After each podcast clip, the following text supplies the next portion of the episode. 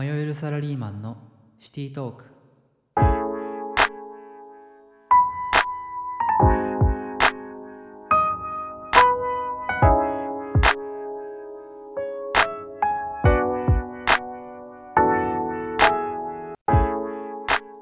この番組はサラリーマンとして働く私たちが日々の出来事や考えを配信します。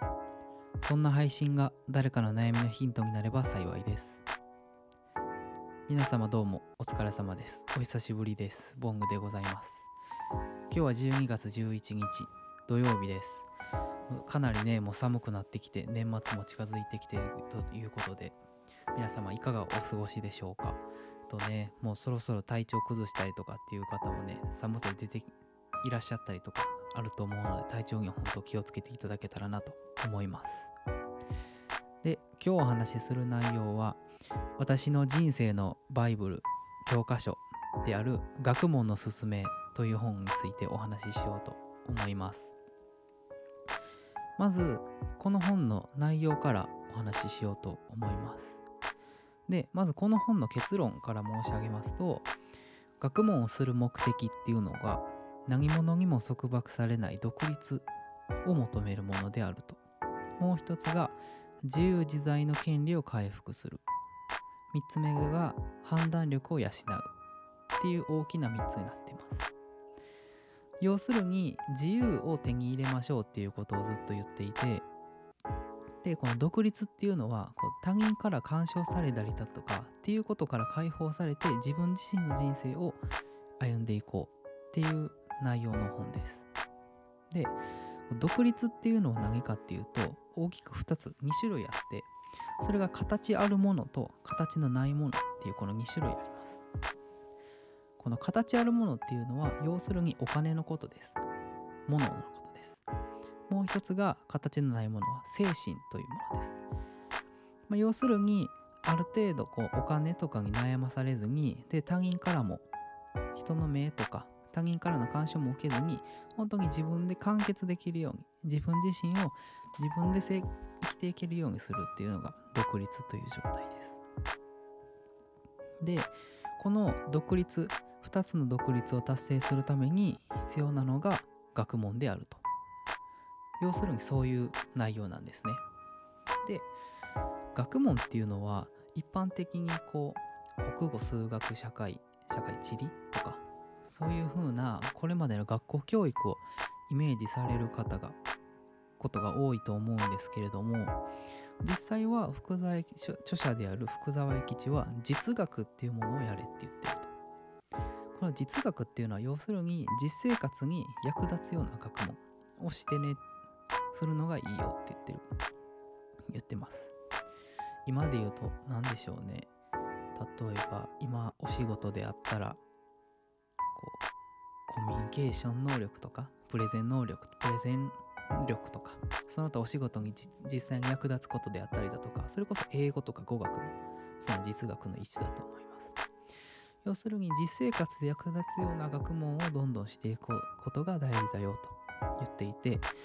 でこの学問っていうのは本とか読書をすることだけではないんですよね。実際に本で得た知識をディベートしたりして実際の社会で生かすことまでが学問だってトライアンドエラーまで繰り返して学問だって言ってます。つまり知識を入れてから行動するまでが学問です。でこの学問っていうのはこう最初に知識を入れてっていうことはするんですけど実際に実行する人はやっぱり少ないっていうのはやっぱり現状です。なので心と体のバランスをしっかりとって手の届く範囲でいいので行動し続けていきましょう。っていうことを言ってると。そういう本になりま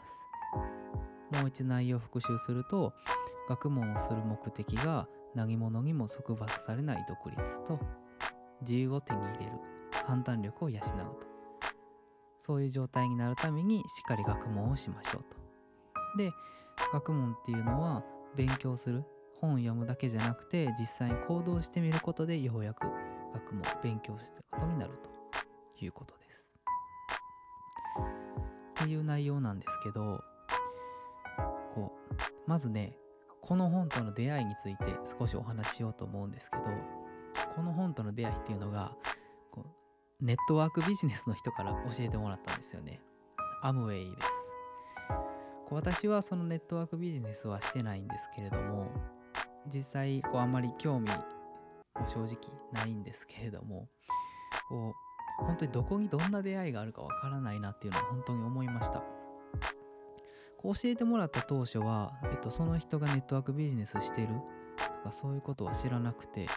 純粋にいい本だよって教えてもらって読んでもう本当に感動してで後日ネットワークビジネスしてるっていうことを知ってもうその人とはもう縁切っちゃったんですけどなんか本当にどういう出会いがあるかわからないなっていうのは思って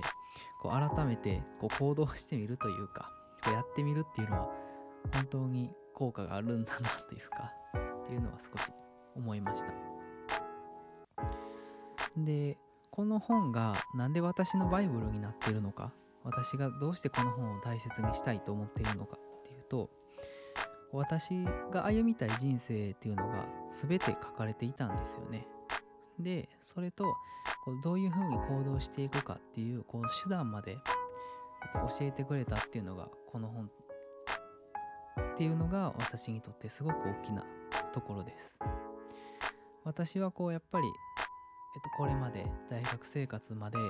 まあ、今も含めてかもしれないですけどやっぱり人の目っていうのはやっぱりどうしても気にしてしまったりして、えっと、自分を見失ってしまったりっていうのがよくあってでそれで大きな失敗もしたりしてやっぱり自分自身で生きていきたい自分の力で生きていきたいっていうのはあったんですけど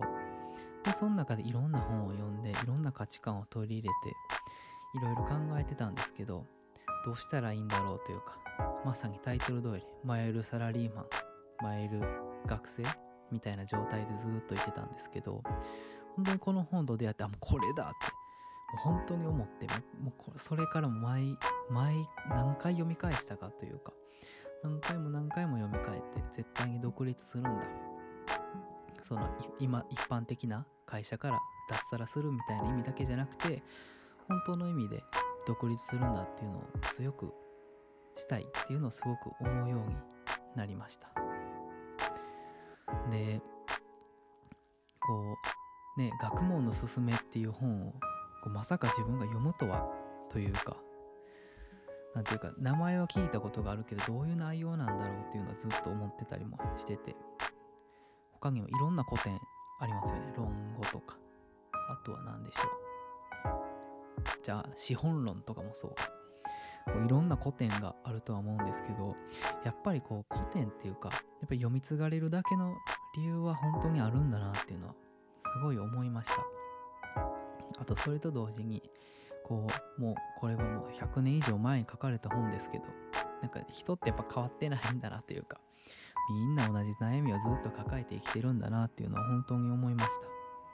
こうこういった自己啓発みたいな本とかってやっぱりこうガンガンぶち上げていきましょうみたいなガンもう一瞬で1億み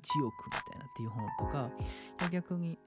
あのもう別に私何もしないですみたいな。私は全然何もしなくて幸せですっていうやっぱり両極端な意見っていうのは両極端な本っていうのは結構多いとは思うんですけどこの本っていうのはこう一般人どっちにも振り切れない人がどういうふうにするべするべきなのかどうすればいいのかっていうについて教えてくれる本なのですごいためになるというかこうやっぱり厳しいことも書いてはいるんですけどやっぱりこうやっぱり響くものはあるのかなというかっていうのはすごい思います。でやっぱりこう明治時代とかこういう時代っていうのはやっぱり時代の流れというか変化が大きくあった時期ですのでその中でいろんな考え方、えーと、外国が入ってきたりとか鎖国が終わったりみたいな変化激しい時期で書かれた本なのでやっぱり今ともすごい境遇は似てるのかなとも思いました今はやっぱりこう IT IT の発達によって働き方とかもいろんなことが変わってて時代の流れがどんどん移りゆく時代なのでその中でやっぱり学べることは多いというかどういうふうにそういう変化に対応すべきなのかっていうのはこの本から学べるのかなと思いました。というところでね、今回はちょっとうまく説明できたかわからないですけど、私が、私の最も大事な本、私の人生のバイブルとも言える学問の勧めについてお話ししてみました。よければね、この本手に取っていただけたらなと思います。今日はそんなところで終わりたいと思います。ありがとうございました。